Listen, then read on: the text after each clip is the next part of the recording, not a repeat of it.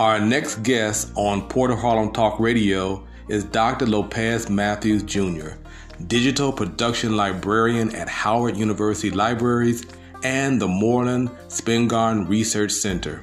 We're going to talk about the rapid changes in electronic storage devices from stone, paper, punch cards, microfiche, floppy drive, CD-ROM, CDRW, zip, and the cloud, and how those rapid changes affect saving everyday and archival documents.